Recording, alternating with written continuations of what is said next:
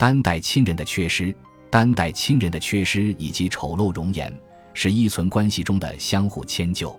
有人生性乖戾，让人无法与之相处，又不能不共同生活，所以逐渐习惯就成了一种智慧。就像面对相貌宁恶的人一样，要做到见怪不怪。乍见之时，自然会感到惊骇，可是那最初的恐惧会一点一点的消失。心里有所准备，就能消除或承受不快。